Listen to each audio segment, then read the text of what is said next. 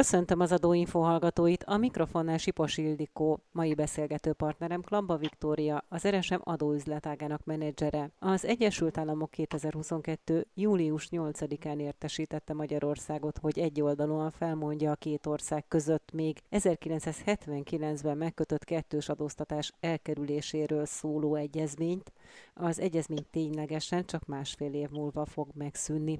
Mi a célja egy ilyen megállapodásnak, tehát miért célszerű kizárni a kettős adóztatás lehetőségét? Az egy teljesen bevett gyakorlat, hogy a különböző országok kettős adós egyezményt kötnek egymással.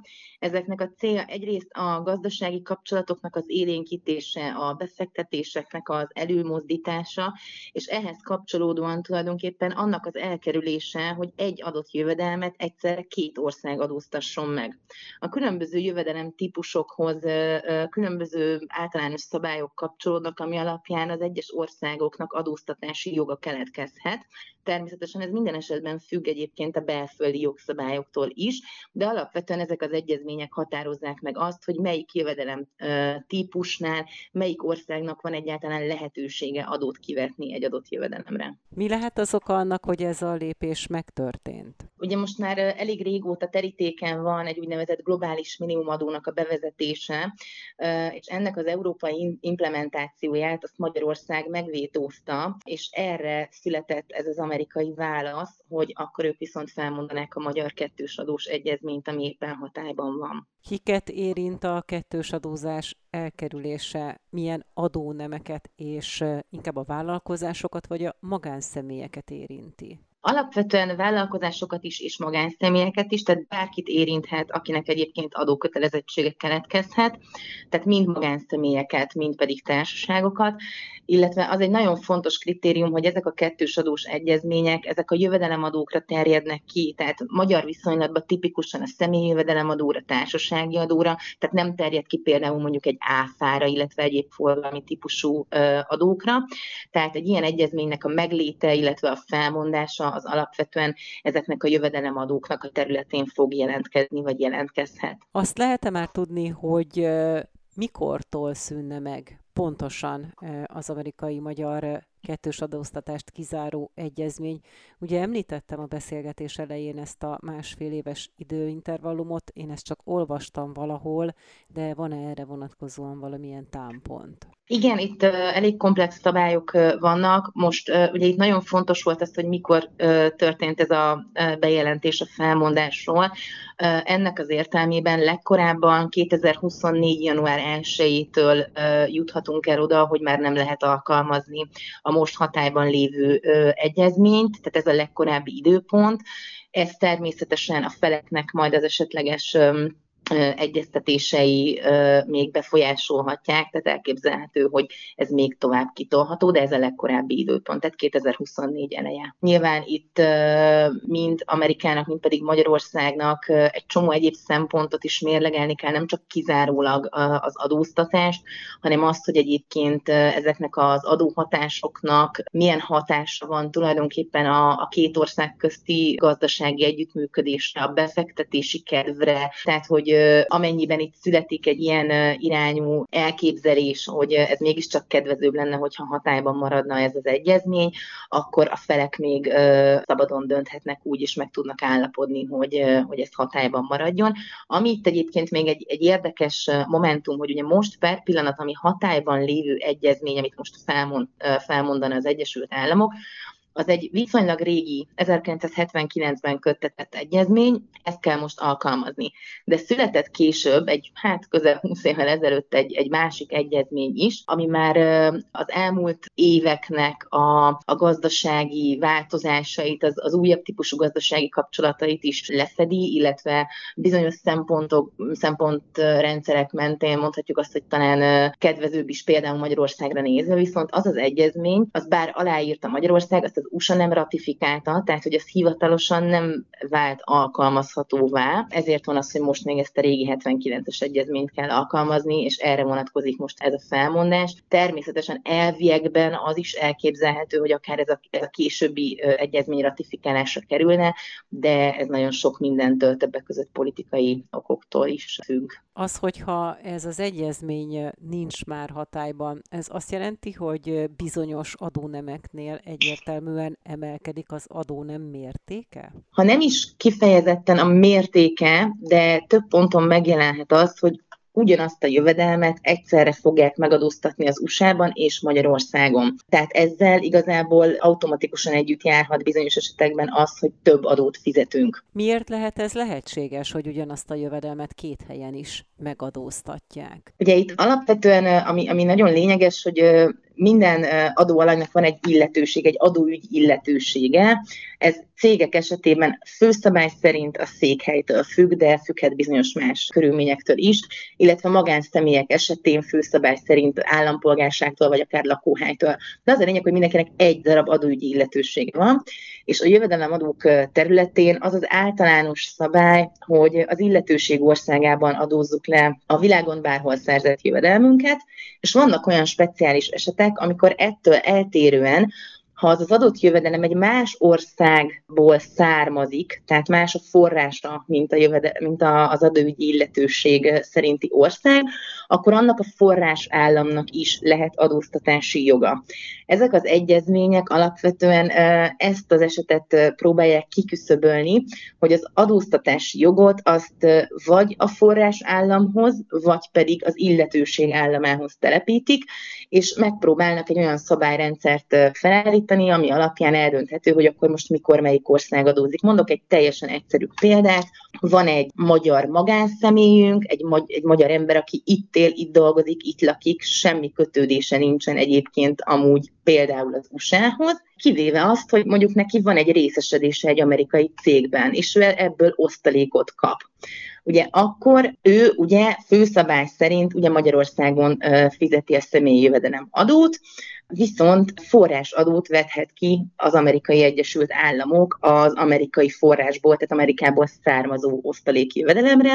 Na most ezt az egyezmény úgy rendezi, hogy Magyarországon ebben az esetben nincsen adóztatás, hanem az USA az, aki, aki adót ö, fog ö, fizettetni ezzel a magyar magánszemélyel.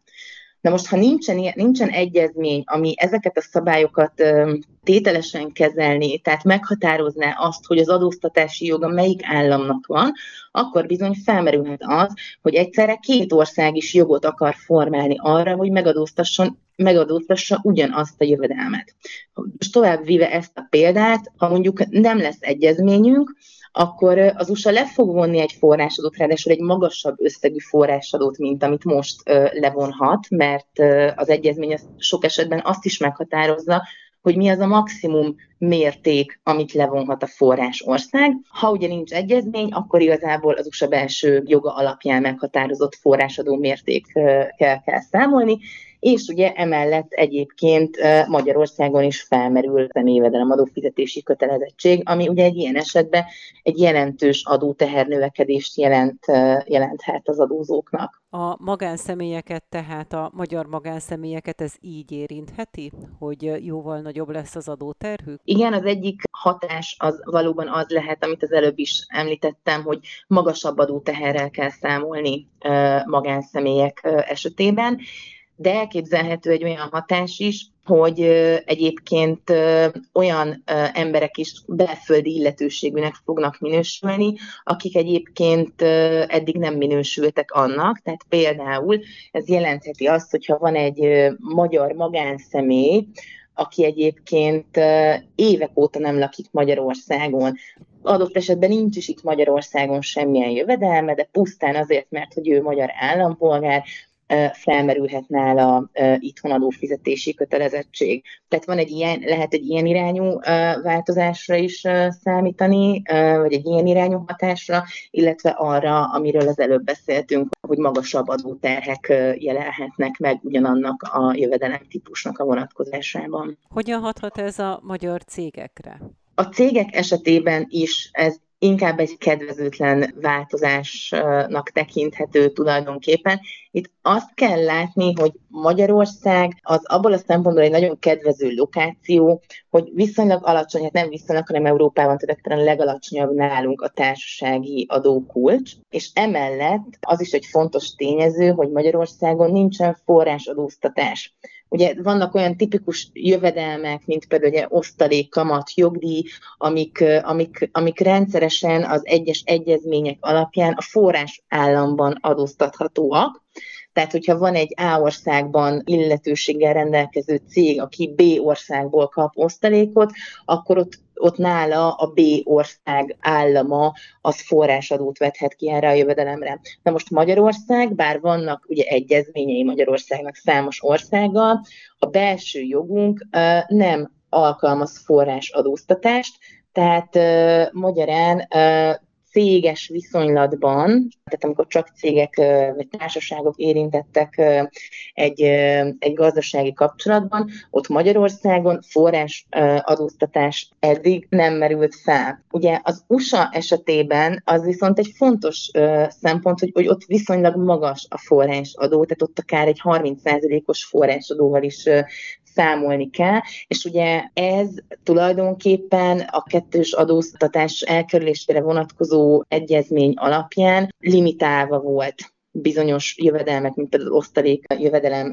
esetében, hogy mi az a maximum összeg, amit, mi az a maximum mérték, adómérték, amit alkalmazni lehet az adott jövedelem esetében. Ha nincsen egyezményünk, akkor viszont egy magyar társaságnak, egy magyar cégnek a tőkejövedelmeiből származó bevételeire arra alapvetően ez a 30%-os forrásadó fog vonatkozni az USA esetében. Tehát tulajdonképpen megszűnik az a korábbi előnyünk, ami akár a társasági adó alacsony mértékéből eddig lehetőségként itt volt a befektetők számára?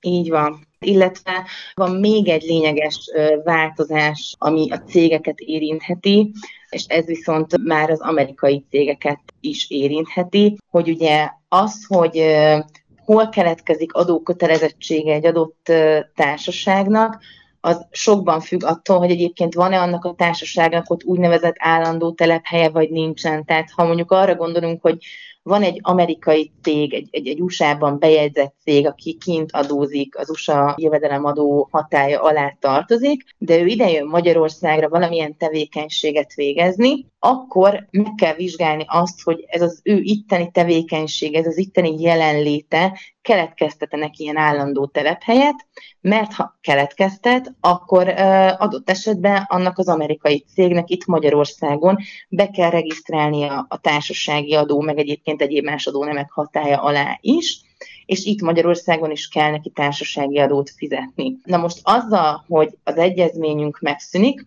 tulajdonképpen az a, az a közös értelmezési halmaz, hogy mi minősül telephelynek, az is megszűnik. És innentől kezdve kizárólag az egyes országoknak, tehát hogy jelen esetben ugye az USA-nak és Magyarországnak a belső joga fogja meghatározni azt, hogy mi az a telephely, mi minősül olyan telephelynek, ami alapján adókötelezettség merülhet itt fel. Mondok egy példát. Az eddigi egyezményünkben szerepelt egy 24 hónapos ö, ö, szabály, például ez ilyen építőipari kivitelezési tevékenységre, ami azt jelentette, hogy ha mondjuk egy amerikai cég idejön Magyarországra, ugye ez tipikusan ugye ingatlan építőipari szektorban ö, volt ö, lényeges, akkor az ő itteni jelenléte, az, hogy ő fizikailag itt tevékenykedik, itt végez gazdasági tevékenységet, ez csak 24 hónap után keletkeztetett telephelyet, ami azt jelenti, hogy ha ő 24 hónapnál kevesebb ideig vett részt itt Magyarországon ilyen építőipari, építési, kivitelezési tevékenységben, akkor neki Magyarországon nem keletkezett társasági adó fizetési kötelezettsége. Na most ez, hogyha megszűnik az egyezmény, ezzel ugye ez a 24 hónapos viszonylag kedvező szabály is meg fog szűnni, és bejön a, a belső jogban megtalálható három hónapos szabály, ami a gyakorlatban azt jelenti, hogy ide jön mondjuk négy hónapra egy amerikai cég ilyen tevékenységet folytatni, akkor neki a harmadik hónap végével már uh, magyar társasági adóval uh, is kell számolnia főszabály szerint. Hogyan készülhetnek föl a magánszemélyek, illetve a magyarországi cégek erre a helyzetre? Tehát mit érdemes nekik tisztázniuk a következő másfél évben? És előfordulhat-e például egy magánszemélynél az, hogy úgy halmoz föl adóhátralékot, hogy nem is tud róla? A felkészülés az ugye abból a szempontból mindenképpen javasolt, hogy ha valakinek befektetései vannak külföldön, vagy adott esetben olyan állandó vagy, vagy rendszeres jövedelme, ami az USA-ban keletkezik, vagy éppen egy amerikainak Magyarországon keletkezik, akkor mindenképpen érdemes ezeket a különböző jövedelemtípusokat egyenként végig gondolni, megnézni, hogy azokra konkrétan milyen szabályok fognak vonatkozni, mert ugye az eddig jól megszokott gyakorlattól most feltehetőleg el kell majd térni, illetve ehhez természetesen nyilván egy, egy adótanácsadót vagy egy szakembert érdemes megbízni, illetve bevonni, illetve visszábléknék egyet, az is fontos, hogy, hogy egyáltalán azt is újra megvizsgáljuk, hogy mi az illetőségünk jelen esetben egyezmény hiányában, mert akár ugye ez is változhat, ugye erre mondtam példának azt, hogy ha valaki egyáltalán nem is lakik itt, mégis adott esetben ide, települ, ide települhet neki az adózása. Úgyhogy ezekre érdemes elkészülni, ezeket a körülményeket, illetve az adózás befolyásoló egyéb szempontokat tételesen érdemes végig gondolni. Azt, hogy hol van az adóügyi illetékességünk, azt hogy lehet eldönteni? Hogyha nincsen egyezményünk, akkor alapvetően a belső jog határozza meg azt, hogy ki a magyar adóügyi illetőségű. Ezek most főszabály szerint a kizárólag magyar állampolgárok, illetve ha valaki kettős állampolgár, akkor a közülük az, aki egyébként Magyarországon bejelentett lakcímmel rendelkezik, de természetesen itt is vannak egyedi szabályok, tehát hogy aki tényleg érintett több országban, több országban van neki bármilyen jellegű, akár fizikai, akár egyéb szempontú jelenléte, akkor ezt érdemes megvizsgáltatni, és, és, és újra megnézni, hogy abban az esetben, ha valóban nem lesz alkalmazható, majd másfél év múlva ez az egyezmény, akkor ez rá hogy hat konkrétan. De mondjuk egy egyszerű példát nézve egy magánszemélyre, és akkor nézzük a mostani állapotot, illetve a másfél év múlva várható állapotot. Hogyha valaki Magyarországon lakik lakcím szerint, itt van adószáma, de mondjuk az Egyesült Államokban végez fél évig, egy évig munkát, akkor most a jelenlegi állás szerint ő hol fizet adót? Itt Magyarországon? Hogyha egy magyar illetőségű magánszeméről beszélünk, akinek ugye, aki Amerikában végez tevékenységet egy munkaviszony keretében, akkor eddig az volt a szabály, hogy, hogy ő kizárólag az USA-ban fizet adót, tehát Magyarországon nem keletkezik neki SZIA kötelezettsége. Most ez a jövőben úgy változna, hogy Magyarországon SZIA fizetése keletkezik, és ugye ami itt egy talán kedvező szabály valamennyire, az az, hogy egyébként az USA-ban megfizetett adójának a 90%-át azt kvázi levonhatja a magyar adóból. Na most nyilván ez a gyakorlatban nem fog így megtörténni, mert jóval magasabb kint az adó, mint itthon, erre van az a szabály, hogy maximum a jövedelemre első 15%-os adó mértékéig, tehát magyarán az, amit egyébként itthon megfizetett, azt levon, tehát hogy azzal kompenzálni lehet igazából a kinti adófizetési kötelezettséget, tehát ez így változik a jövőben, de lényeg mi lényeg, hogy innentől kezdve mind a két ország szabályait figyelni kell, mind a két helyen keletkezhet bevallási kötelezettség, tehát hogy, jó, hogy bonyolódni fog a helyzet, és, és csökkenni szinte biztos, hogy nem fog, tehát maximum növekedni az adóteher az egyes típusú jövedelmek esetében. Azt nyilván nem lehet megmondani, hogy magánszemély hány lehet érintett, nyilván változik is a következő másfél évben.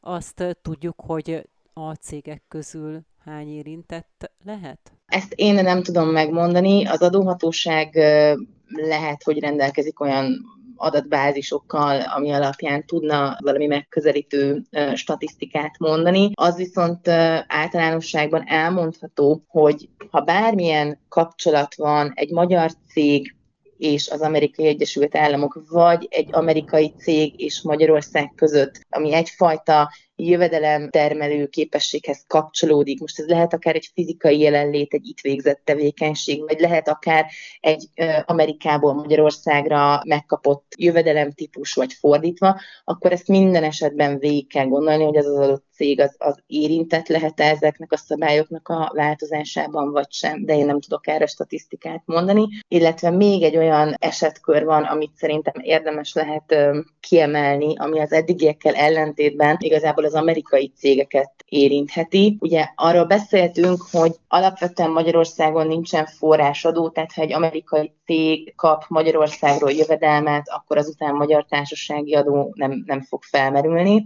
Van egy olyan kivételes eset, és erről ezt lehet, hogy már érintettük valami korábbi ingatlanos beszélgetésünkben, hogyha egy külföldi, tehát jelen esetben egy amerikai cégnek egy olyan magyar cégben van részesedése, amelyik magyar társaság ingatlanos társaságnak minősül, tehát az eszközeinek több mint a 75%-át Magyarországon fekvő ingatlan teszi ki, akkor van egy olyan, kivé, van egy olyan kivételes szabály, hogy ha ezt a, ebben a magyar leányvállalatban lévő részesedését bármilyen formában elidegeníti az amerikai cég, tehát mondjuk eladja, vagy tőkét von ki belőle, akkor ezen a nyereségén, ezen az árfolyam nyereségén magyar társasági adó merülhet fel. Na most eddig az kettős adós egyezmény szabályrendszerének az értelmében az USA cégek esetében ez nem, nem merült fel, viszont ha az egyezmény megszűnik, akkor innentől kezdve ez felmerülhet, tehát hogy itt arra is kell figyelni, hogyha mondjuk van egy, egy olyan magyar cég, akinek a tulajdonosa egy amerikai cég, és ez egy ingatlanos cég a magyar egyébként,